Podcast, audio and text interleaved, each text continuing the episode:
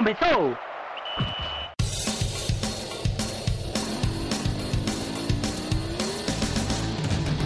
Mas qual só é pouca, eu só tomo se for 10k. Eu sou obrigado a falar que esse programa aqui tá uma porra. Fala muito! Fala muito! Fala muito! Piada morta! Pelas barbas do profeta! Fala galera, tudo tranquilo com vocês? Estamos começando aqui mais uma edição do DescubraCast, trazendo aqui mais uma análise nossa aqui dessa equipe que gosta da resenha e também de dar uma tabocada aqui ou ali para falar sobre essa última semana do Trio de Ferro da Capital, analisar como é que foi, que foi uma semana muito conturbada, aconteceu muita coisa, fazendo valer ao apelido de o futebol mais animado do Brasil que a gente tem aqui em Pernambuco. Então, Santa também, muito buruçu, troca de técnico, com poucos minutos já anuncia outro. O Náutico, que teve aí jogadores indo para a farra em meio à pandemia, quebrando todo o protocolo médico do clube. O esporte que chegou a ter uma vitória contra o Goiás, mas aí no meio da semana acabou sendo derrotado também. Então, vários pontos aí que a gente tem para analisar, para poder trazer do que rolou. Então, sem mais delongas, eu sou o Clisman Gama, Estou aqui com os companheiros Fernando Castro. Fala, Fernando. E aí, Clisman, Iago, Geraldo, pessoal que está ouvindo a gente. Como você disse, a semana bem agitada aí. Santa Cruz, no Náutico, esporte perdendo. E vamos debater um pouquinho aí, porque foi muito animada essa, essa semana, teve bastante coisa. E vamos nessa. Quem também está com a gente aqui é o companheiro Geraldo Rodrigues. Fala, Gera. Fala, Clisma, Fernando, Iago. É uma semana que parece ser tranquila, né? É, Santa perdeu do Botafogo, do Botafogo não perdeu do Vila Nova, tudo normal, primeira derrota na Série C. Náutico conheceu a primeira derrota com o Kleina também. É, para o Brasil de Pelotas, é, Esporte ganhou com o Jair, perdeu na última quarta-feira. É, tudo parecia tranquilo, mas aí o futebol mais animado do Brasil, como você bem falou, entrou em cena. Troca de técnico do Santa, saída de Itamar, chegada de Martelotti é, jogadores do Náutico aí na, na balada em plena pandemia, enfim. Vamos, vamos debater que foi mais quente que o normal essa semana aqui em Pernambuco. Agitação boa pra gente falar aqui, né, Iago? Semana de manual do futebol mais animado do Brasil.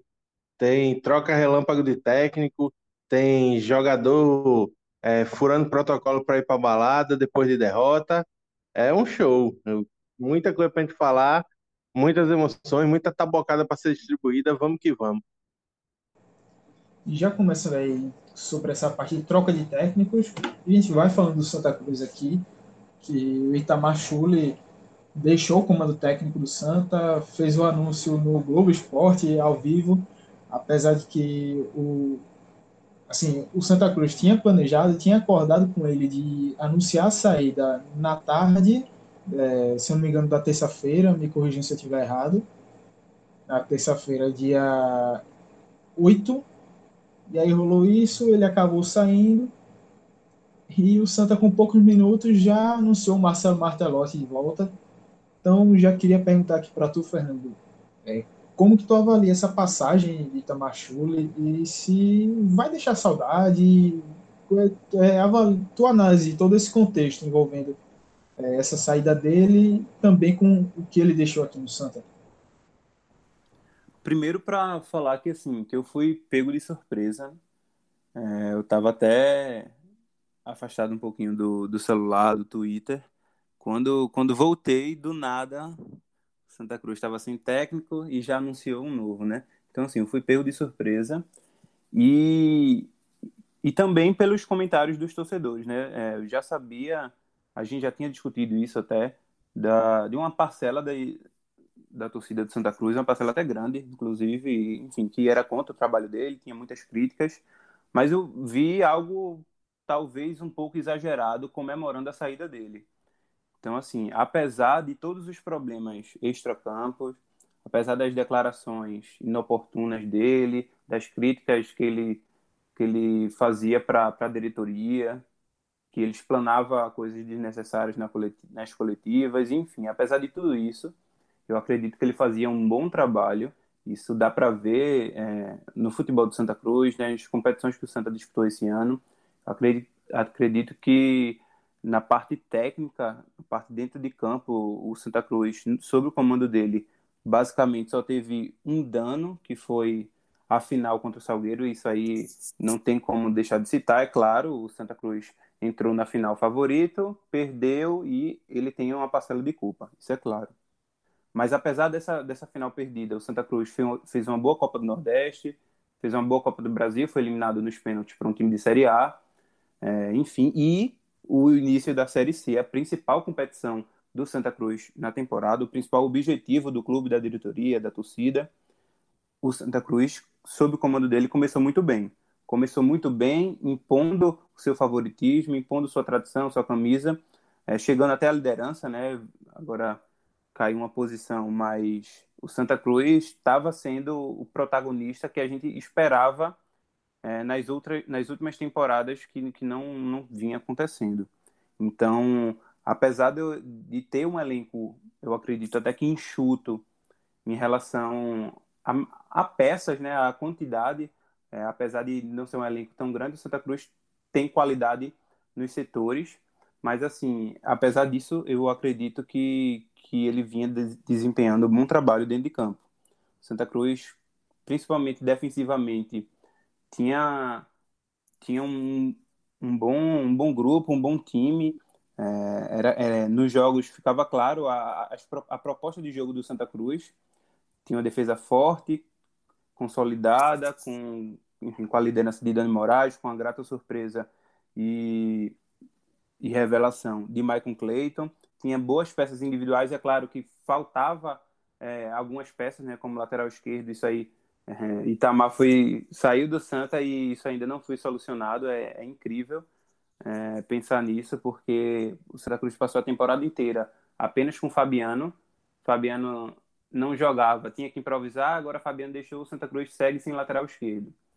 E é, uma das, das queixas, das muitas queixas de, de Itamar, principalmente no início da temporada, e alvo até de, de grandes improvisações dele, que foi a, os atacantes de beirada, né, as pontas, ele ganhou opções nos últimos jogos com Jaderson, com Negueba, enfim, eu acredito que, que ele deixa um trabalho bom, um trabalho, um grupo arrumado, um time arrumado, um time que, que sabe jogar, um time cascudo, importante para esse tipo de competição.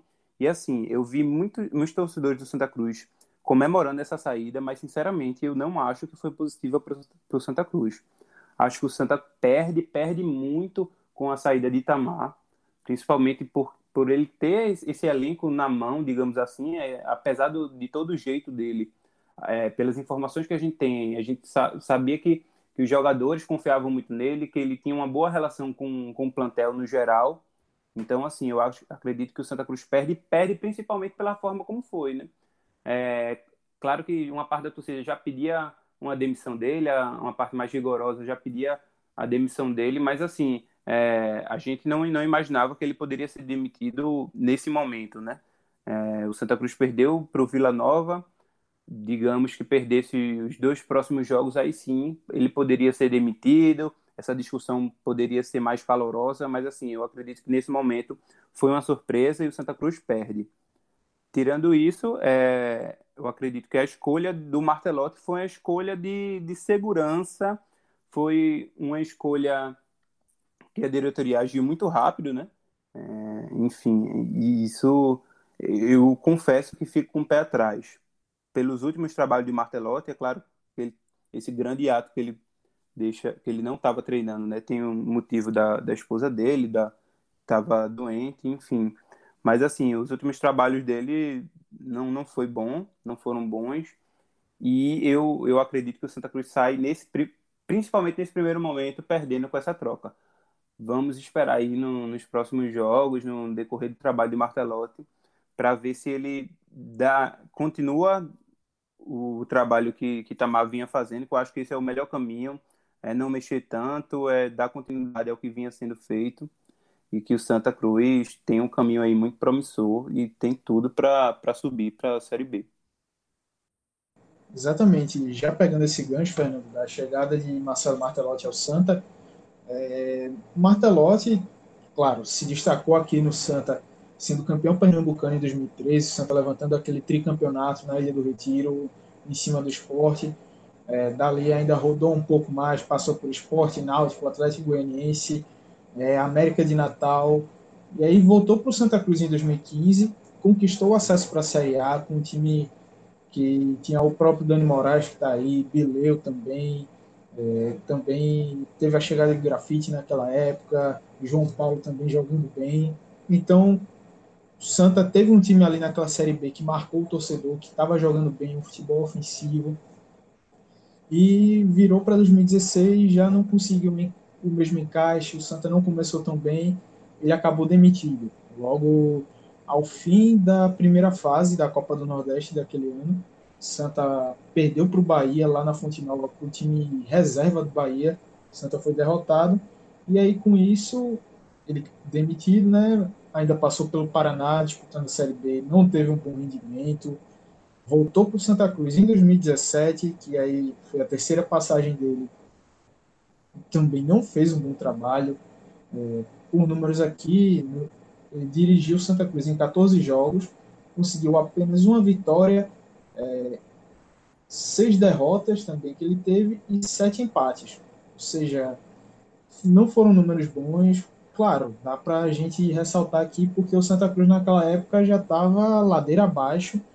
Teve um segundo turno horrível de Série B. Com tava entregue, né? Vitórias. Já. Oi, Iago?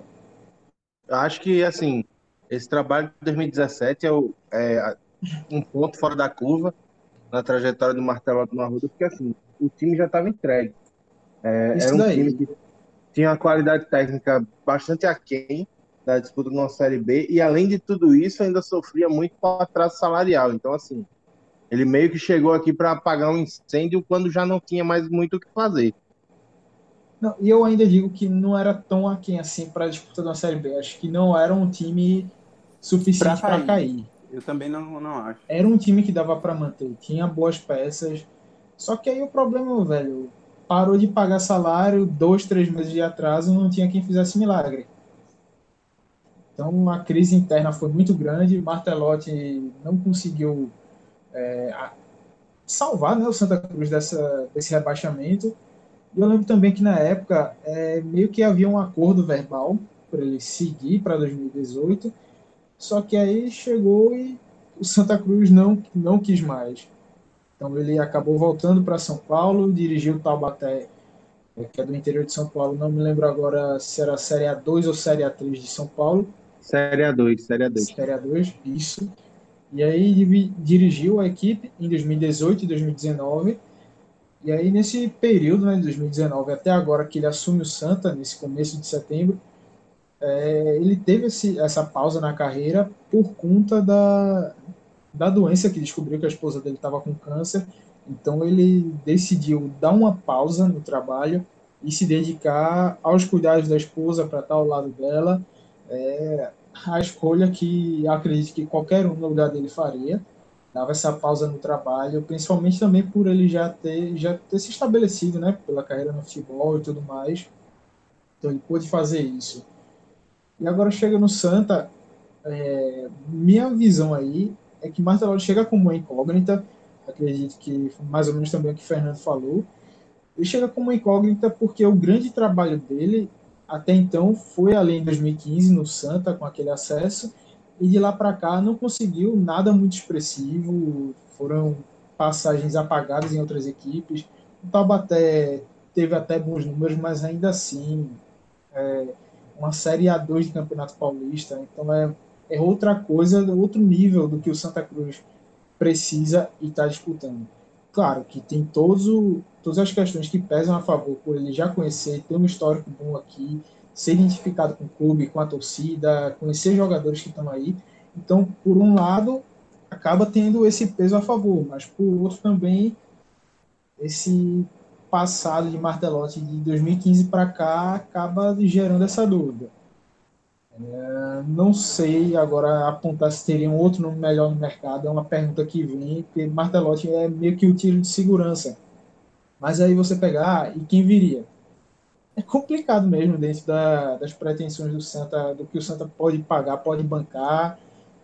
Então, eu ainda acabo achando que é uma incógnita e prefiro dar uns dias, aí, umas rodadas para o Martelotti trabalhar antes de apontar se vai ser algo que vai ter sucesso, vai, vai aproveitar bem essa base mantida por, pelo Itamar Schulli na, nesse período que passou aqui no Santa Cruz, se vai melhorar mesmo, se vai acabar piorando, enfim, é mais ou menos por aí. Eu prefiro aguardar um pouco antes de poder dar alguma opinião se vai dar certo ou não. Eu acho que foi mal, foi, foi mal interromper. Eu concordo com vocês que é uma incógnita, mas eu acho que foi uma boa contratação do Santa. É claro que a incógnita é por conta dos últimos trabalhos dele. É, faz tempo que ele não trabalha, no Santa mesmo, em 2017, ele não foi mal, apesar dos vários poréns que a gente já citou, de salário atrasado, de um time degringolando. Mas eu acho que é uma boa contratação, uma boa aposta, por quê? Porque ele já conhece a casa, isso é fato. É, não vai, por exemplo, reclamar de salário atrasado, porque ele já sabe que essa é a realidade do Santa. É, não vai ficar cobrando é, contratações também. Certamente ele tem uma relação muito estreita com o Tininho e, e, isso já deve estar tudo alinhado, da dificuldade financeira, da dificuldade em contratar. Então não vai ser como Itamar Chuli era, que toda coletiva era uma surpresa, porque você não sabia qual era a reclamação da vez, qual era a bomba que ele ia jogar. É, e, eu, e, e, sabendo também dessa boa relação dele com o Tininho, certamente é, o Tininho, que apesar de ser presidente, é um cara que entende de futebol. O próprio Lipandolfo também entende de futebol, claro, ele é executivo. É, certamente houve, houve uma conversa para é, para o Martelotti, é, imagino eu, né, mexer o mínimo possível no Santa. Porque a gente já, Fernando já iniciou muito bem. O time do Santa é um time organizado, com padrão, com, com um estilo de jogo bem definido, que está bem na Série C, fez boas campanhas o ano inteiro. Então, a Martelotti é uma segurança de manter as coisas minimamente nos trilhos porque um outro, um outro técnico, alguém que não conhecesse o clube tão bem, ou que não tivesse uma relação tão boa com o Tininho, poderia chegar e querer colocar a cara dele, é, colocar o estilo de jogo dele, e aí, quem sabe, botar tudo a perder na temporada do Santa Cruz.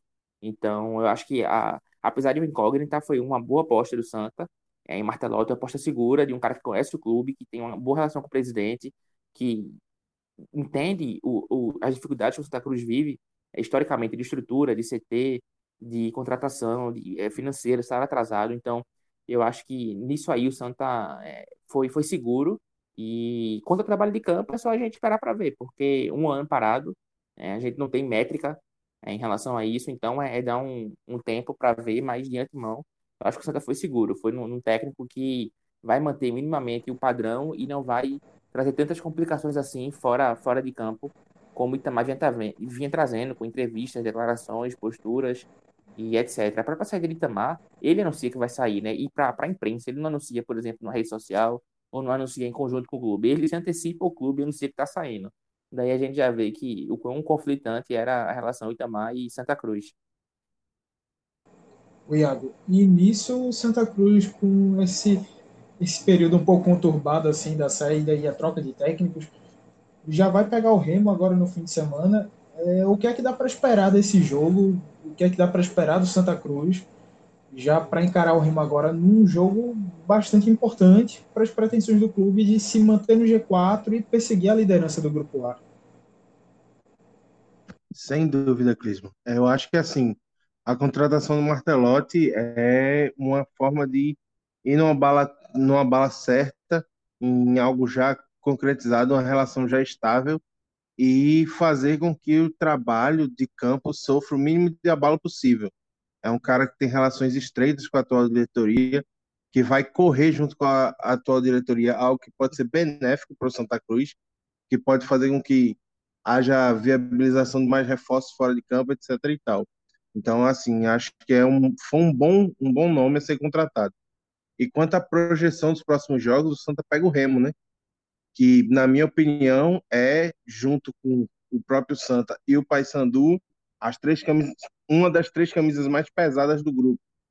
E pega um Remo que empatou é, nesta quinta-feira com o 13 fora de casa em 2 a 2 vai para mais uma partida fora de casa, quando enfrenta o Santa no Arruda no próximo domingo, e vai pegar um Santa muito organizado, jogando mais cansado que o Santa. O Santa jogou no último domingo, teve uma semana de preparação, enquanto o Remo vai ter apenas dois dias de descanso para o jogo. Eu acho que o Santa leva uma ligeira vantagem, certo? Pode ter é, tem alguns problemas, a gente não sabe se o Totti joga, se o Pipi consegue voltar e se o Célio consegue se recuperar de lesão. É bem possível que haja necessidade de haver improvisação na lateral esquerda, já que, como a gente já falou, o Santa só tinha o Fabiano de especialista da posição, não joga. É, tinha o, o Célio, que era quem entrava para o setor, também não deve jogar. Na lateral direita não vai ter o Totti, então deve entrar o Júnior ou Augusto Potiguar, e aí as laterais podem ficar um pouco desbalanceadas. O Iago, Mas, só para assim, pontuar também que tem o William Alves também no departamento médico, ele sentiu a parte anterior da coxa no jogo contra o Vila Nova, ou seja, mais né? desfalque ainda na defesa. Verdade, gente, então assim, o Santa tem no seu ponto forte a defesa, e ela vai toda é, remendada para enfrentar um Remo, um Remo que ainda assim está mais cansado que o Santa. Eu acredito que o Santa tem uma leve vantagem, um leve favoritismo. Por jogar em casa, por estar mais descansado e por ter um padrão muito bem definido. Porque a gente sabe que, assim, a equipe na Montama, mesmo quando sofreu com desfalques, conseguiu entregar a performance, conseguiu jogar. E, Clisman, eu acredito que o Martelotti chegando agora e tendo menos de uma semana de trabalho, ele não deve mudar tanto essa estrutura do time, não. Acredito que ele deve só fazer substituições pontuais que vão ser necessárias por causa de lesão e deve levar o time com uma estrutura muito parecida do que o Santa vem jogando agora, o que é algo bom, que vai fazer com que o time, mesmo sem o cara que idealizou tudo, consiga ir a campo e não perder a sua identidade.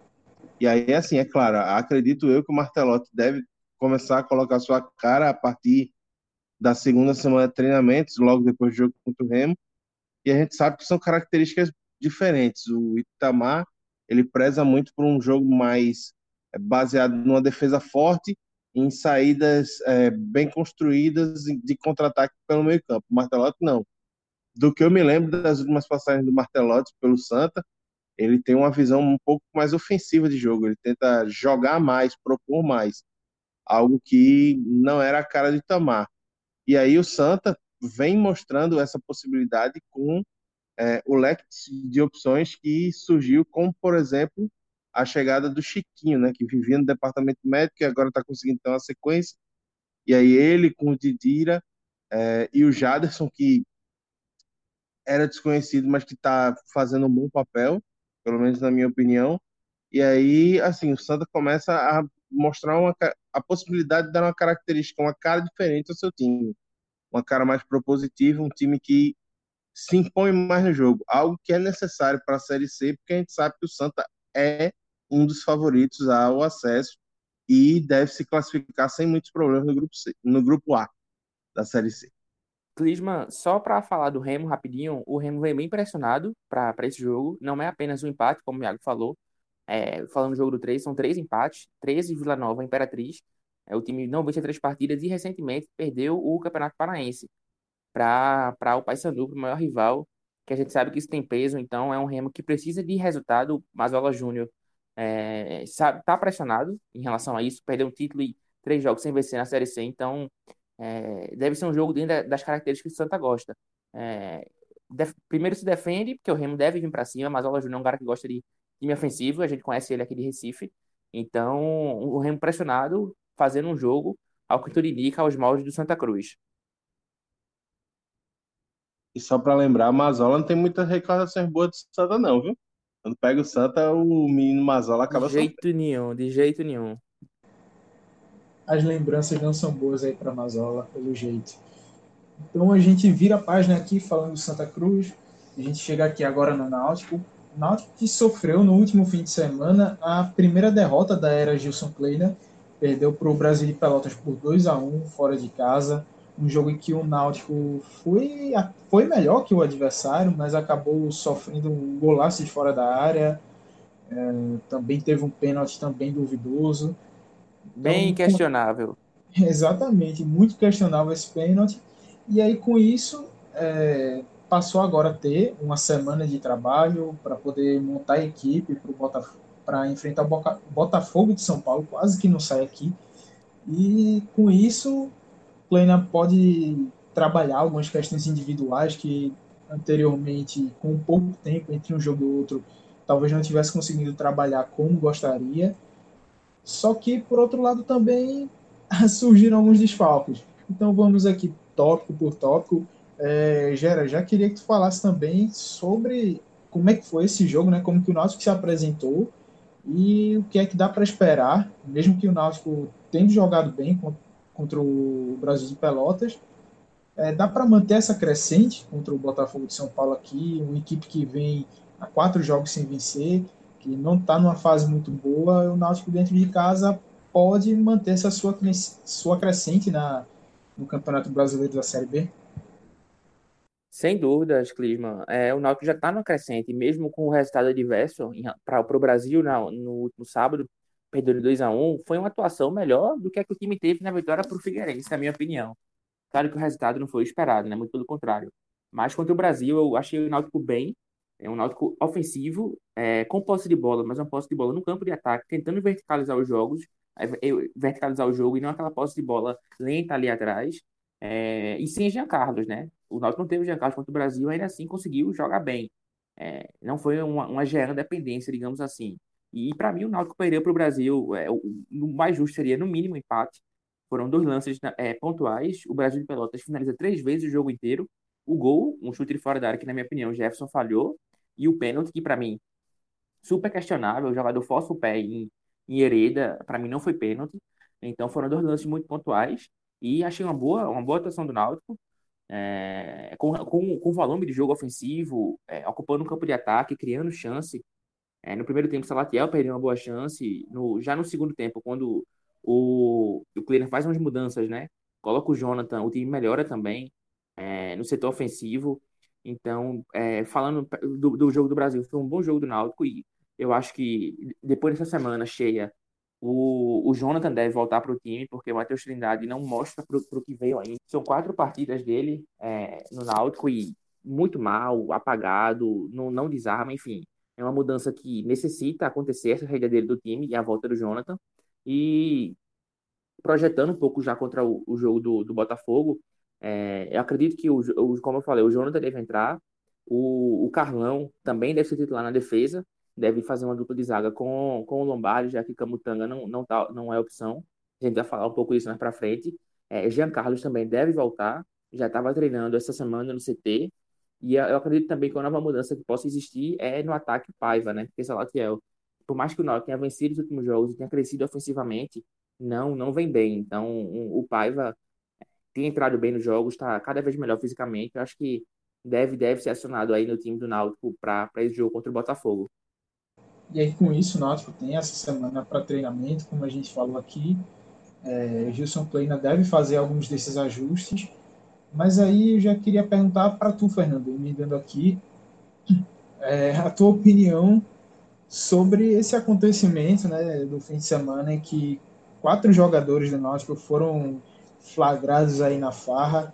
É, tinha os zagueiros Diego Silva e Camutanga e o atacante Thiago num show que é, tudo que menos se respeitava ali era o isolamento social, o distanciamento, na verdade. É, a casa de show lotada, praticamente todo mundo sem máscara.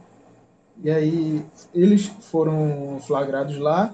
E o Chiesa que esteve em uma festa particular, apesar de ter menos gente e tudo mais, mas ainda assim uma situação também que acaba fugindo totalmente do protocolo médico implementado pelo Náutico para cuidar que a equipe não tenha mais nenhum caso de Covid-19 e que, caso surja, é, não infecte o resto da equipe, seja também é, comissão técnica e outros funcionários. Então, qual a tua avaliação disso que aconteceu aí e da punição né, que a direção aplicou aos jogadores? Então, Clisman, eu achei irresponsabilidade ao extremo dos, desses quatro jogadores. E assim, se a gente for analisar os casos né, de cada um, é, todos tinham motivo para para a gente avaliar ainda pior essa, essa atitude, né? É, primeiro, basicamente, pelo momento que a gente vive, né? E aí não importa se, se é jogador de futebol, se é diretor, se é jornalista, se é, se é empresário, enfim, qualquer profissão. Não, é inadmissível o momento que a gente vive com o número de mortes diárias que ainda tem no Brasil, o número de casos que ainda acontecem. Então, assim, é inadmissível a gente ver uma casa de show, de show aberta com várias pessoas, né? Nas imagens a gente via, eu pelo menos nas imagens que vi, não vi ninguém de máscara, ninguém respeitando o distanciamento social, enfim, era como se fosse um dia normal, um dia qualquer, apesar do, do decreto do, daqui da cidade, enfim, foi algo completamente irresponsável e me, me fica até eu levanto até o questionamento do que é que a prefeitura, o que é que o, as autoridades vão fazer com o local, né? Porque assim, o local teve o nome exposto e assim, eu duvido muito que algo foi feito, duvido muito que no próximo final de semana isso não venha a se repetir. Então é de se lamentar, é, primeiro por, por pelo fato da, disso estar tá acontecendo, né? Não só com os jogadores, mas como várias pessoas que tiveram lá, enfim, nesse momento que a gente vive. E aí a gente trazendo para o lado do futebol é algo que se torna pior, né? É, durante, enfim, anos e anos é, se discute essa questão da, da vida social do jogador de futebol. Eu sou defensor de que um jogador de futebol, quando tem folga, ele merece sim curtir sua folga, merece curtir do jeito que, que quiser, enfim, moderadamente, tendo, tendo responsabilidade, sabendo do, do que ele representa, né? Então, assim, isso, isso trazendo para o momento atual fica ainda pior, né? E se a gente for analisar o caso de, de cada jogador, fica, é, fica ainda pior porque, assim, vamos lá, né? Chiesa é um, um dos ídolos do elenco do Náutico, né, para a torcida, é um, um jogadores que foi uma das principais contratações da temporada, a principal contratação da temporada, um, é um dos jogadores que a torcida mais deposita confiança e esperança para que o Náutico saia dessa, dessa Série B, para que o Náutico tenha sucesso na competição, e até agora não, não mostrou para que veio, né? não correspondeu às, às expectativas, foi um jogador que a torcida abraçou logo de cara quando chegou, né? enfim, é, foi receber no aeroporto, teve toda a festa, merecida comemoração pela contratação dele, é um jogador que teve destaque no Náutico, tem identificação com a torcida, mas assim, é um, dos jogadores mais experientes do elenco, foi contratado para ser uma das lideranças, tanto técnica quanto de disciplina, e assim, é, ele não, com essa atitude, ele coloca mais, mais, mais questionamentos do, do que vinha sendo, né? Se ele já vinha sendo questionado dentro de campo, pela falta de gols, pelas lesões, agora é, ele, ele traz para si uma responsabilidade a mais, uma responsabilidade totalmente desnecessária, né? Porque um jogador que, que tem a qualidade dele, que tem a, a, a confiança que o torcedor tem, um jogador que já está sendo questionado dentro de campo, ainda faz isso e ainda faz isso é, estando lesionado, né? Não, não estando jogando, não estando ajudando a equipe dentro de campo, enfim, algo completamente irresponsável e aí se assemelha ao caso de Diego, né?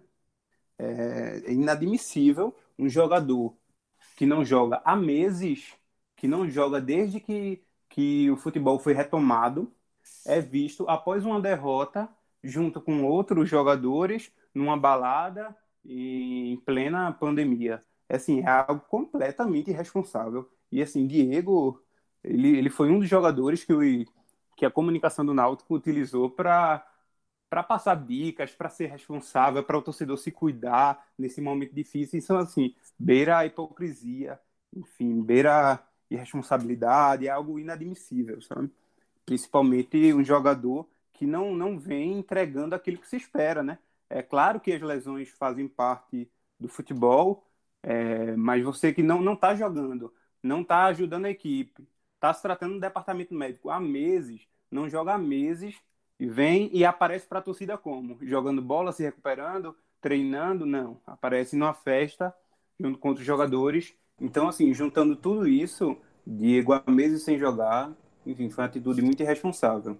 E aí, partindo dele para os outros jogadores que estavam acompanhados, né, Camutanga e, e Thiago, assim, Camutanga, é, eu acho que decepcionou muito a torcida, porque era um jogador que aparentava ser sério, um jogador aparentava ser responsável, é, que a torcida tinha um apreço muito grande por ele, e aí, assim, e veio de dois, duas sequências de atitudes irresponsáveis, né? A primeira dentro de campo com a expulsão completamente infantil, completamente irresponsável, imprudente, que ele agride o jogador do, do Juventude, coloca uma partida que estava na mão do Náutico é, por água abaixo e já, e já faz com que o técnico olhe para ele com, com outros olhos, né? Já coloca no jogo seguinte já coloca ali no banco e aí não, não bastasse isso, após uma derrota para o Brasil de Pelotas, a primeira sob o comando de Gilson Kleina, ele vai e, e, e, se junta aos outros jogadores numa festa, né?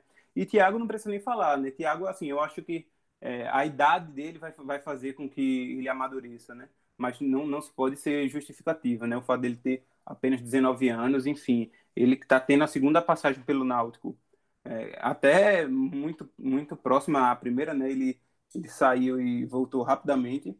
Então, assim, ele a torcida deposita muita esperança nele nessa segunda passagem, nessa no retorno dele. Ele não corresponde até então às expectativas, assim como como Chiesa, e após uma derrota vai vai para para uma balada nesse momento. Então assim, é algo foi uma bola fora dos jogadores, foi uma atitude muito irresponsável por esse momento que a gente está vivendo.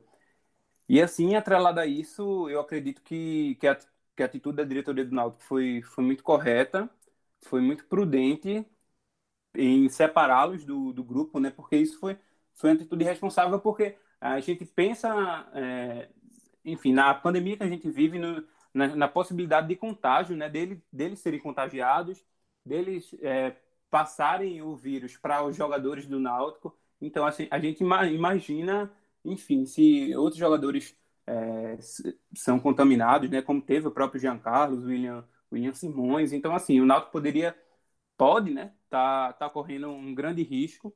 Então, então foi, foi uma atitude muito irresponsável. E aí o Náutico agiu muito bem em separá-los do, dos demais grupos. Eles estão treinando separado, vão passar um período separado, né? Para e vão passar por testes. Então, assim, é, o Náutico vai ter uma perda dentro de campo, né? Chiesa e Diego estavam machucados, já seriam desfalques, né? Já se falava no, no possível retorno de Chiesa, estava tava fazendo transição física. E as perdas que o Náutico mais vai sentir, que o técnico Gilson Kleina mais vai sentir, é de fato o Camutanga e Thiago, né? Thiago nos últimos jogos, apesar de, de ter sido reserva, ele vinha entrando bem, fez a jogada do, do, do gol da vitória contra o Figueirense, deu passo para o Dadá, entrou no intervalo contra o Brasil de Pelotas, colocou uma bola na trave. Então, assim, era um jogador que já, já tinha, já estava pedindo uma vaga na, na, equipe titular, né? A briga dele com, com o Eric se, tinha se tornado mais acirrada ainda nos últimos jogos, e aí ele vai e faz essa besteira, enfim, coloca todo o futebol dele, a melhora, melhora do futebol dele por, por água abaixo, né? E Camutanga é o melhor zagueiro disponível do Náutico, né? Era o melhor zagueiro disponível do Náutico, e o Náutico perde muito sem ele, é, tanto que provavelmente Carlão, uma joia do Náutico, a primeira temporada dele como, como profissional, deve voltar a ser titular. Ele tem um futuro muito promissor, mas que está longe de, de estar pronto, né? Então, assim, uma, uma dupla de zaga formada por Fernando Lombardi e Carlão, Lombardi que tem idade para ser o pai de Carlão, é algo, algo difícil para o torcedor enxergar e difícil para o torcedor depositar confiança, né? e ver com, com, com bons olhos e ver que pode dar uma, uma boa dupla. Então, assim, eu acredito que, que o Náutico perde, perde bastante, principalmente com a ausência de Camutanga, mas é uma, uma ausência justa, né? Não tinha outra atitude para se tomar como, como tomou a diretoria do Náutico. E é, a, a nota, nota oficial, o comunicado oficial da, da comunicação do Náutico foi, foi muito bem, bem feito, né? Porque por um lado, o Náutico não poderia expor esses jogadores ainda mais, né? É, a própria torcida abraçou a causa, abraçou a diretoria, que devia punir mesmo, que eles deveriam sofrer punições. Então, assim, eles já, já estavam bastante expostos. A diretoria, é, a diretoria do Náutico não poderia expor ainda mais, fizeram isso muito bem. Então, assim, eu acredito que, além disso tudo, né, na nota diz que eles vão sofrer medidas internas, né? Essa medida interna a gente entende que eles devam sim sofrer alguma multa salarial, né? E cá, cá entre nós, bastante justa, né? E sobre, além da nota, eu achei a declaração do Ítalo Rodrigues, diretor de futebol, muito, muito sensata, é, no tom certo. Você não precisa dizer para o jogador que ele não pode sair, isso é questão de bom senso.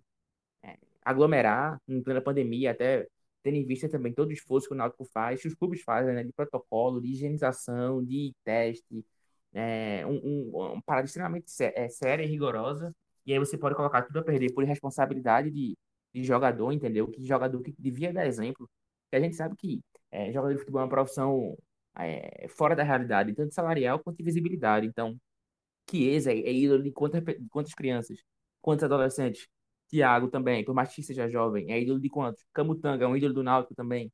É, então, enfim, o próprio, como o Fernando bem falou, Diego tinha feito um vídeo pô, educativo durante a, a, pandemia. Educativo não, né? Com, com dica de distanciamento, de higienização, do que fazer. E aí o cara é pego no, no, numa, numa farra em plena pandemia. Assim, isso até é uma pegadinha, sabe? É, enfim, é, não, não faz sentido nenhum.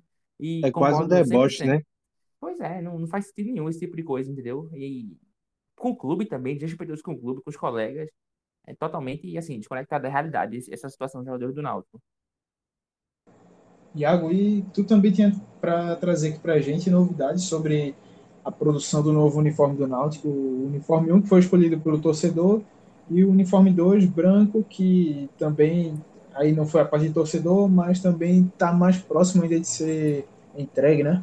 Meu amigo, esses uniformes estão fazendo no Japão, né? Estão trazendo a barco, né? Porque, pelo amor de Deus. O negócio tá complicado mesmo. Mas aí, Iago, como é que tá? Rapaz, esses uniformes também foram alvo de polêmica, né? Porque assim, só completando o que os meninos disseram, o Náutico perdeu o jogo no sábado, mas a maior derrota do Náutico essa semana foi é, moral, né? O que os jogadores do elenco do Náutico fizeram, esses quatro que foram citados anteriormente, não existe. Sim. É, é a falta do exemplo, é a falta do comprometimento, é a falta de senso de realidade num país que tem mais de 4 milhões e 200 mil infectados, né, numa pandemia que não tem precedentes. Mas, bom, enfim, falando sobre as, os uniformes, né? É, eu entrevistei semana passada o Luiz Felipe Figueiredo, que é o diretor de marketing do Náutico, e ele disse que as camisas estavam, que o processo das camisas estava no fim já. É, eles visitaram a fábrica, que, é, que fica em Goiás, eles verificaram a qualidade do material e eles estavam começando a preparar as ações para o lançamento dos uniformes. Uniforme 1 foi idealizado pelo torcedor Pedro Santana, que é listado em branco e vermelho, e o uniforme 2, chamado branco de luta, que foi a, a recompensa para, um, para o programa de sócios que houve para quem se solidarizou com o momento difícil do clube, foi lá e quitou as mensalidades do ano. Só que um fato causou bastante revolta entre os sócios do Norte. Na semana que foi o seguinte: representantes de clubes do Nordeste foram visitar o presidente Jair Bolsonaro para que para uma conversa e entre e dentro dessa conversa o tema era a transição da MP 984 984 que é a, a MP da lei do mandante transformar de medida provisória em projeto de lei. E aí assim, o presidente Jair Bolsonaro foi presenteado com uma camisa branca de luta que é e seria a priori exclusiva dos sócios do Náutico. E aí isso pegou muito mal, grande parte da torcida pegou muito mal, ficou muito satisfeito com o presidente Edno. Primeiro porque a, está havendo essa demora que já foi, inclusive, fala, citada por Fernando, né? É, na entrega dos uniformes, além de que, normalmente, é, a praxe diz que você presenteia uma autoridade com a camisa do clube quando ela faz, quando ela faz ou quando ela se responsabiliza por um grande serviço em prol do clube, o que não foi o caso, foi uma visita informal para uma conversa sobre a possibilidade da transformação de uma medida provisória para um projeto de lei. Então, assim, pegou muito mal é, essa essa lustrada que a, o presidente do Náutico deu no presidente do país. E assim, eu me junto ao coro, acho que realmente foi bastante inadequado e tal. Se quer presentear, por que, que não presenteia com a camisa do enxoval que está sendo utilizado atualmente? Tipo, não teria problema nenhum, certo? E outra coisa que eu queria levantar, que eu queria pontuar é que assim, eu vi um, uma postagem do, no Twitter do Antônio Gabriel dizendo que a camisa 1 do Náutico, que não vem sendo utilizada, não vem sendo utilizada porque ela não, o clube não tem mais ela em estoque. É, o clube tinha o planejamento de fazer o lançamento do seu novo enxoval em abril, e aí por causa disso eles fizeram a compra de tanta de um número X de camisas branca e vermelha, né? Padrão 1, padrão oficial, e essas camisas já acabaram. Então por isso que a gente vê o Náutico usar o padrão todo vermelho, o padrão é, padrão tinto e não está vendo mais a vestir a camisa tradicional. Então, assim, essa história dos padrões é algo que vai dar muito pano para manga ainda nos próximos dias e eu acho que é bom ficar ligado também. E para completar, finalizar com uma piadinha, né? Só para completar essa história da das, que piadinha, eu nem percebi dos, nada. Dando, dando mais pano para manga, aproveitando a deixa de, de Iago, só para completar essa história dos uniformes, é, é algo impressionante a demora do Náutico para produzir esses uniformes, né? E algo que foi, a princípio, bastante positivo, bastante é, comemorado pela torcida, né? Que teve um engajamento muito grande é, com toda a campanha de lançamento do, do primeiro uniforme, né? Que foi algo inédito que o próprio torcedor do Náutico teve a oportunidade de desenhar. Então, assim, já faz três meses que o Náutico anunciou a camisa vencedora, o uniforme vencedor. Já faz três meses e nada do Náutico entrar em campo, nada do Náutico divulgar a data de lançamento, nada do Náutico colocar uma pré-venda. Como é que um clube não coloca uma pré-venda de uma camisa que teve um maior sucesso na internet, teve uma, um grande engajamento? Então, assim, é algo inacreditável o que está acontecendo com, com esses uniformes do Náutico. E, assim, algo que não, não vem de hoje, né? Desde a, desde a criação da marca própria, da N6, que o Náutico vem sofrendo com esses problemas e coloca até em xeque é, a continuidade da, da marca própria, porque assim, é algo que, que a diretoria do Náutico precisa conversar e avaliar se, se tem sido algo proveitoso, né? Porque esse não, não, não tem sido o primeiro problema que, que a marca própria vem sofrendo, né? Enfim, a qualidade das camisas vinha sendo questionadas, o, o famoso escudo foi bastante questionado por parte dos torcedores. Enfim, agora isso, essa questão do, do uniforme 1, que o Náutico simplesmente não joga mais de vermelho e branco. O Náutico é um clube alvirrubro que não joga mais de vermelho e branco.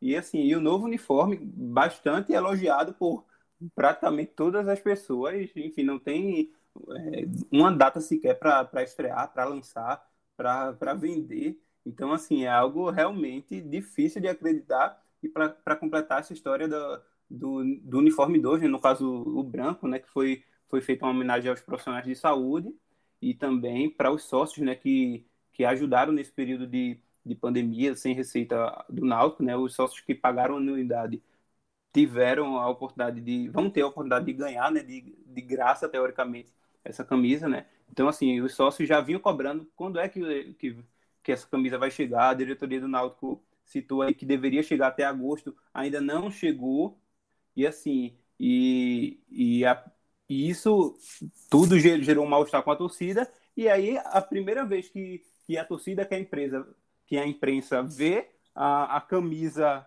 produzida, está nos braços do presidente da República, Jair Bolsonaro, que nada tem a ver com o assunto. É, a gente, enfim, essa, essa questão do, do presidente do Náutico, até do presidente do Santa Cruz, dar uma camisa para Bolsonaro, enfim, tirar foto, teve muitas discussões políticas, válidas ou não, enfim, é, essa questão de presentear presidente, isso acontece há muitos e muitos anos, essa não é a questão, mas sim o Náutico presentear com uma camisa inédita, com uma camisa que é, os jogadores ainda não entraram em campo, que o torcedor ainda não foi apresentado, que foi prometido ao sócio ainda não foi entregue, então assim, foi recebido primeiro para o presidente que nada tem a ver com o assunto, né? Então assim, é mais uma bola fora do Náutico. E que e o presidente, não pode deixar passar isso, é um presidente que é, debochou de toda, de toda a ilustração da camisa, né? Porque é uma camisa para homenagear os profissionais na linha de frente do combate ao, ao, coronavírus. E é um presente que a todo instante debochou, minimizou e desdenhou do, da pandemia que a gente está vivendo, né? Ainda tem mais essa, esse molho aí negativo nessa, nessa ação do Náutico em presentear o presente com essa camisa específica que seria inicialmente para os sócios. Então, depois de uma semana aí bastante movimentada no Náutico, tanto em fatores positivos e vários outros negativos também, é, a gente já passa aqui para o esporte, para o último bloco do programa, que aí com o esporte a gente vê que no fim de semana passado, é, no dia 6, o, o esporte bateu o Goiás, dia 6 de setembro, bateu por 2 a 1 na Ilha do Retiro, é, teve a sua segunda vitória consecutiva, conseguiu já dar uma respirada melhor na Série A, sendo que aí chegou agora no meio de semana, na última quarta-feira, dia dia 9 e acabou sendo derrotado pelo Fortaleza por 1 a 0 no jogo lá no Ceará. E aí eu já queria saber de tu, Iago, o que é que deu para tirar daquele jogo? Se a postura do esporte realmente é, é essa mesmo que o Jair Ventura está tentando manter de uma equipe mais reativa, se é, a, o desempenho nesse jogo contra o Fortaleza foi algo que dava para se esperar, que foi satisfatório, ou que não, a equipe já apresentou uma queda como é que ficou a tua avaliação? Então, Clisman, eu acho que assim, o esporte ele subiu de patamar com a chegada do Jair e o trabalho dele até aqui é bastante satisfatório. O problema que o esporte tem enfrentado é o acúmulo de erros individuais. É, puxando assim pela memória, nas quatro partidas que o Jair esteve à frente, o esporte venceu duas e e foi derrotado duas vezes.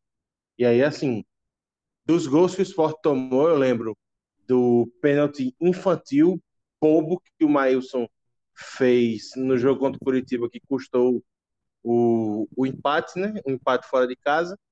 Lembro do pênalti também bobo que o Juba fez no jogo agora contra o Fortaleza, que também custou o empate. E lembro do gol contra que o Elton fez contra o Goiás, que poderia ter custado a vitória. É, o trabalho de fazer um time competitivo dentro das suas limitações, de inculcar, de colocar na cabeça de, dos jogadores do esporte que o esporte é um time que precisa jogar contra os 19 adversários da Série A de maneira reativa, focando sempre na defesa, trabalhando com uma bola, está feito certo? O elenco compreendeu, o elenco tem respondido. Só que o que precisa ser trabalhado agora são os erros individuais que vêm minando essa capacidade do esporte de se manter competitivo. E aí, assim, a gente também não pode deixar de falar que o elenco do esporte carece de muitos reforços. Então, não adianta a gente colocar a ah, é, o esporte vem sofrendo muito com erros individuais e não voltar a esta pauta de que ah, o clube não tem dinheiro, mas o clube precisa contratar para conseguir continuar sendo competitivo na, na Série A. Por exemplo, uma coisa que eu li hoje é que o seguinte, que a culpa da falha de Juba não é dele não, porque assim, ele foi exposto durante o jogo inteiro contra o Fortaleza tomou um calor danado do Romarinho e tal, e uma hora ele ia acabar falhando, porque querendo ou não, é um menino de 20 anos só. Então, assim, a culpa, a culpa é muito do planejamento do esporte que não consegue ter um lateral esquerdo eficiente que passe confiança. É, é, a única, a lateral esquerda, rapidinho, Iago, é a única posição que não teve reforço no ano. A única. Todas, até o goleiro teve, foi o caso do Eduardo, mas lateral esquerda foi a única opção sem nenhum contratado para 2020. E aí, assim, muito se coloca que ah, o Sander veio muito bem no ano passado e a gente não sabe o que aconteceu com ele esse ano. A gente sabe, é tipo, o, a subida, a disparidade de qualidade entre o, a Série A e a Série B é muito grande. Então, assim, o Sander é um jogador que teve uma consistência boa, fez um bom ano no ano passado, mas fez um bom ano jogando uma Série B. Para a Série A, não, a gente não consegue vislumbrar ele tendo essas grandes partidas novamente. E aí, assim, ele perdeu a vaga, foi colocado o Juba, que é um menino que apresenta ter bastante futuro, só que está sendo exposto e, inclusive, sendo queimado junto à torcida por causa é, dessa hiperexposição. E aí a gente tem tantos outros exemplos. Mailson, a mesma coisa e tal. Então, assim, o trabalho do Jair até o momento é bom, ele consegue dar ao esporte o que o esporte precisa, só que o trabalho dele vem sendo prejudicado mais uma vez por erros individuais, por limitação do elenco e por peças que estão aquém do que se espera delas. E aí, assim, para que o esporte continue sendo competitivo e que brigue de maneira efetiva para permanecer na Série A, é necessário reforçar o time. Não tem pronto correr. Eu acho que é, Iago foi muito preciso nessa questão do, do Jair Ventura. A gente já pode ver que o esporte é um time coletivo, é, organizadamente coletivo, um time que tem padrão de jogo, é, tem uma estrutura definida agora com o Jair, um time que se defende bem, ou seja, o, o todo, o, o, coletivo, ele ajustou. O problema é que aí ele não tem como ele fazer, é o individual, é a tomada de decisão. É, não foi culpa de Jair que Maílson teve que sair estabanado contra o Coritiba, não foi culpa de Jair que Luciano deu um, um carrinho irresponsável contra o Fortaleza, é, que Elton fez um gol contra bobo contra o, o, o Goiás no final de semana. É, isso aí é erro individual, que ou é, ou é ajustado por uma tomada de decisão melhor dos próprios jogadores ou por um, uma qualificação no elenco. É, mas falando, falando do, do Goiás e do Fortaleza, o que a gente pôde ver foi o esporte é, com padrão definido de jogo, uma marcação mais segura, mais ajustada. A gente pode ver que o esporte não, não sofre tanto assim nos jogos mais, como sofreu com o Dena Paulista, não toma mais gols cedo, como sofreu com o Dena Paulista. Com cinco jogos do Dena Paulista, foram três gols antes de 12 minutos. Vasco, Atlético Goianiense e São Paulo. Isso com o Jair existe mais, é um time muito mais organizado defensivamente. Para mim, qual é o ponto-chave já projetando o jogo contra o Palmeiras nesse domingo? É, Para o jogo do Fortaleza, na última quarta, Jair tirou o Jonathan Gomes e colocou o Bácia. É, ele abriu o, o, time um pouco mais é, nos lados, né? não no sentido de expor, mas abriu o time um pouco mais com Bácia na direita e Marquinhos na esquerda. E já que ele tira Gomes, perde um pouco de ligação. O Sport sofreu muito com, com isso, para triangular é, pelo meio, né? que é onde Gomes atua, ali flutuando nas costas de voos adversários. Não teve isso contra o Fortaleza. É, e acho que é algo que pesou contra o Fortaleza. O time não teve muita efetividade no ataque. Foi um time pouco ofensivo. É, então, isso é algo que ele deve repensar para pegar o Palmeiras. E o que ele deve repensar também para pegar o Palmeiras é a utilização dos centroavantes. Porque Elton não vem bem. É, fez gol contra contra o Goiás, contra o Fortaleza. Foi uma peça pouco acionada, que pouco contribuiu com o jogo. É, também não foi bem contra o Grêmio, outra vitória do esporte. É, ele sai no intervalo, o esporte até melhora quando o Bárcia entra e joga ali pela referência, sofre um pênalti. Referência não, né? Joga como um homem mais adiantado, centralizado, mas com mais mobilidade e sofre um pênalti contra o Grêmio. Então, o que eu acho que Jair deve estar pensando é retornar Gomes para o time é, e tirar o Elton. E aí ele centraliza um pouco o Bárcia, porque o esporte, quando tem esse homem mais móvel, melhora. Foi assim com o Rogério contra o Fortaleza, quando ele saca Elton para colocar o Rogério, o esporte ganha um pouco de mobilidade na frente. Rogério é o cara ali mais centralizado, mas não é alguém que fica preso entre os zagueiros, é alguém que sai para tabelar, dá opção, abre pelas pontas. O esporte ganha com isso. Então, para mim, o, o que o, o, próximo ponto aí, já que Jair vem organizando o time defensivamente, é, para ele dar um pouco mais de efetividade no ataque, o que ele deve estar tá pensando, o que ele deve poder mudar é justamente essa questão do ataque.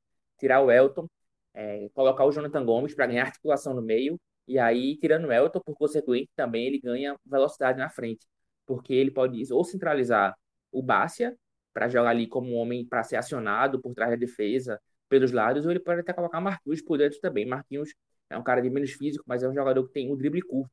É, é, passa muito fácil pelos marcadores e flutuando ali na frente da na intermediária ofensiva, ele pode tanto sofrer uma falta de perigo ou, ou quem sabe, é, driblar um, dois e arriscar um chute de fora da área.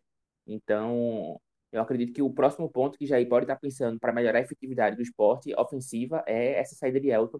E eu não duvido que possa ocorrer nesse jogo agora de domingo contra o Palmeiras. É, tanto para centralizar o Bárcia ou o Rogério no decorrer do jogo e para trazer de Gomes o, e para trazer de volta o Gomes e ganhar articulação no meio. E aí, só para colocar a estatística, é, vai ser o primeiro confronto do esporte contra o Vanderlei Luxemburgo desde a saída dele aqui, né? É, saída que a gente sabe que foi conturbada, foi traumática, é, em condições que. E foi deixaram... tarde, viu? Foi tarde a saída, viu? Não é por nada, não. Eu, eu concordo, eu concordo com o relator. E aí, assim, é, é um confronto que pode tem um temperinho a mais para ambos os lados. Então, acho que vale a pena ficar ligado também nessa questão. Eu senti um pouquinho de ressentimento aí no ar com o velho pô fechou Lucha, mas vamos ver, né? Acho que esse jogo aí contra o Palmeiras. O projeto de 2017 dele não era permanência, não. O projeto de 2017 dele era Série B. É, o projeto ali era, era complicado mesmo. Não via muito futuro, não. Como não aconteceu, né? Assim, eu realmente espero um jogo complicado para o esporte contra o Palmeiras. O Palmeiras que vem em ascensão no campeonato, apesar de ainda não ter um futebol invicto, que né? empolga. O único invicto na Série A, isso pesa, querendo ou não, por mais que não seja futebol empolgante. É, exatamente. Não é um time que empolga, mas tem tido um, um crescimento nos últimos jogos. É, já nessa última rodada agora venceu o Corinthians, venceu bem, já era superior no jogo. Quando o Corinthians passou a ter um a menos, aí que o Palmeiras dominou de vez.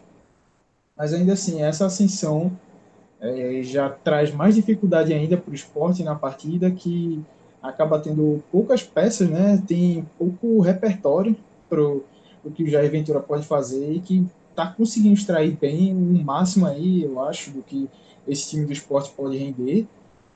Mas as poucas opções, uma hora ou outra, vão acabar pesando, né?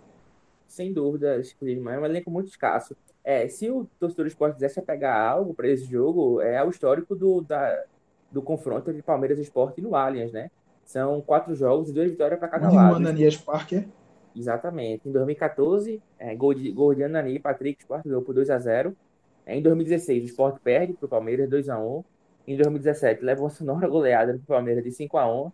Mas em 2018, volta a fazer o velho crime, ganha por 3x2. É, em 2015, eles se enfrentaram, mas foi no Pacaembu. O Sport ganhou também.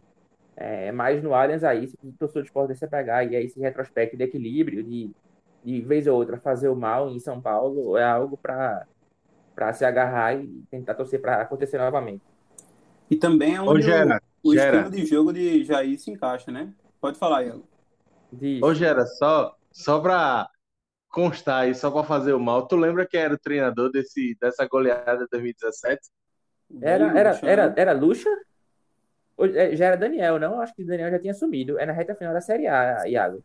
Eu acho que já não, era acho-. Eu acho que foi um dos últimos jogos de Luxemburgo à frente do esporte, viu? O, o último jogo dele é o primeiro jogo das quartas de final da Sul-Americana. O Sport perde em casa Isso. na, na ilha pro Júnior Dá uma Barranquilla. pesquisada aí, Iago, mas eu acho que Acho que era é Daniel, Daniel eu já. Tanto que que é depois Daniel. dessa goleada, o esporte deu uma arrancada para poder se livrar. É, ganha três jogos. Ganha Bahia, Fluminense e Corinthians. Foi a reta final ali que conseguiu salvar para não cair para a Série B naquele ano. Era Daniel. Diz, Fernando. A gente interrompeu. Não, era Daniel. Eu pesquisei aqui, era Daniel Paulista, o técnico. E assim, outra coisa para o torcedor do esporte se, se apegar, né? Em geral, estava falando aí do desempenho, do retrospecto do esporte no, no estádio do Palmeiras. E assim, eu acho que, que é, um, é um tipo de jogo onde o estilo de Jair Ventura se encaixa muito bem, né? É um jogo fora de casa, com, contra uma equipe amplamente favorita e contra uma Ofensiva, equipe.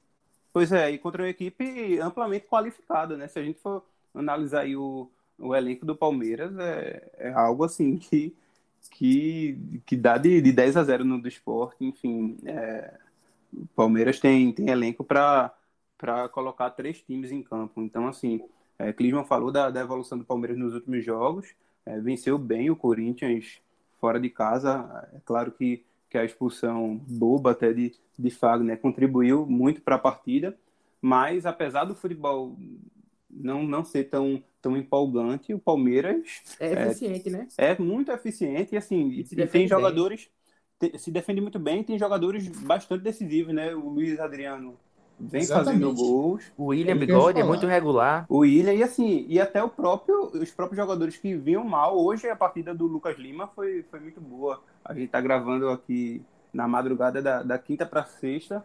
Então assim, Lucas, até Lucas Lima que, que vinha sendo bastante contestado, vinha mal realmente, merecidamente recebido, re- vem, vinha recebendo críticas, vem evoluindo, então assim, o elenco do Palmeiras é muito bom. Então, um jogo onde o Palmeiras tem total obrigação de ganhar. É, é total Vem embalado. favorito. Vem embalado, assim, eu acredito que o estilo de jogo de Jair Ventura se encaixa muito bem nesse jogo. É o esporte fechar a casinha, dar a bola ao adversário, jogar por uma bola e assim, na oportunidade que, que tiver tem que, tem que marcar esse gol. E eu acho que, que o, ponto de discussão passa a ser a, a utilização desse centroavante, que para mim é, não, tem, não tem sentido ter um centroavante como Elton, é, ou como Hernani Brocador, ou como Ronaldo, que não vem dando certo. É, é claramente é, não, não vem desempenhando papel até, até de, de uma referência, né? Que eu acho que é o principal, é, principal objetivo que Jair Ventura permanece com, com, com Elton para ter essa referência no ataque, é para a defesa desafogar uma bola para o ataque, é para ele brigar com, com os zagueiros, fazer o pivô, enfim, ele até isso ele não vem conseguindo fazer nos, nos últimos jogos. Acho que só um ponto para acrescentar também nessa análise do que o esporte pode fazer para enfrentar o Palmeiras é que o Palmeiras já se mostrou com dificuldade para equipes mais fechadas. É um time que é, tem dificuldade de criar quando pega uma equipe assim que joga com as linhas mais baixas, um pouquinho mais fechado. Então eu vejo que o esporte conseguindo concentrar bem a sua marcação, fechando os espaços lá atrás, dando poucas brechas para o time do Palmeiras, é, vai ser um jogo bem encardido. O Palmeiras deve acabar criando pouco, mas aí tem que se ligar para não deixar a bola cair no pé de Luiz Adriano, que para nível Brasil é um puta centroavante, velho. E se chegar, ele guarda, viu? É, Exatamente. Tá no, é... tá no nível acima mesmo. Nível Brasil, defesa... o cara tá muito bem, velho. E se a defesa não fizer nenhum, nenhum pênalti necessário, nem tiver gol contra, ajuda também. Porque, como o Iago falou no começo, vem minando muito o esporte. É, todo jogo tem um golzinho Eu só penso no seguinte: Rony partindo pra cima de Juba, como é que vai ser? Só isso que eu penso. Chato. E o pior é que Rony, Rony não vem jogando tanto, né, nos últimos jogos. Vem, vem então, pronto. Um banco de o reserva. William, o William, o Zé Rafael partindo cima de Juba. não, não tem o que fazer, não. É porque, assim, todos esses nomes que a gente falou aqui, para mim, são melhores que o Romarinho. Se o Romarinho chateou, imagina esses. Mais é, um rapaz, complicador. Esperando o jogo chegar aí para ver e ver como é que vai ser essa situação, se o esporte segura ou não. É, eu já queria que a gente vá encerrando o programa. Ô, Clisman, peraí, só, só um ponto que eu acho que vale a pena discutir também é o seguinte. Eu acho que uma atitude que o Jair tomou, que foi a troca do goleiro, a troca do Maílson pelo Poli, acho que também contribui para ter dado uma aumentada na segurança. Então, é um goleiro que, pelo menos dos jogos que eu vi, não falhou ainda na Série A. Então, acho que foi uma troca acertada. É, o Maílson vinha correndo muitos riscos e tal. Acho que foi uma boa ideia dar uma segurada nele para ver qual é. E é, é impressionante também, assim, o Carlos Eduardo, né, que foi contratado como melhor goleiro da Série B, mas que até agora não recebeu nenhuma chance no ano. Né? É mais um ponto aí que gera discussão que a gente até também chegou a, a pontuar no último programa, também no último DescubraCast. Então, para quem também quiser ver, dar uma sacada, a gente deu uma aprofundada nisso, só procurar lá no nosso feed e agora sim a gente chega nessa reta final do programa. Queria agradecer a vocês que estavam aqui dividindo a mesa comigo, a você também, nosso ouvinte. É, passando aqui as redes sociais do Caixa de Brita, você pode entrar em contato com a gente, ver nossas publicações no Twitter e no Instagram, arroba Caixa Brita. Você pode entrar em contato, elogiar, criticar, falar que o programa ficou uma porcaria, que o programa ficou muito bom, dizer que foi água de chuchu, que não estava insosso, enfim chega lá, comenta, opina, passa teu feedback, que a gente aceita, que vai, ser de muito bom grado. É, também já passar aqui para vocês que logo mais o site do Caixa de Brita vai estar tá voltando ativa. Estamos já nos últimos ajustes para deixá-los prontinho no ar, certo? Para que você possa acompanhar, possa acompanhar né, nossas produções não só de podcast, mas também nossas produções textuais. Então, fica atento que logo mais a gente vai estar anunciando nas nossas redes, o site de volta. Então, é isso aí, galera. Mandar um abraço aqui para vocês. Então, até o próximo programa. Tchau, tchau.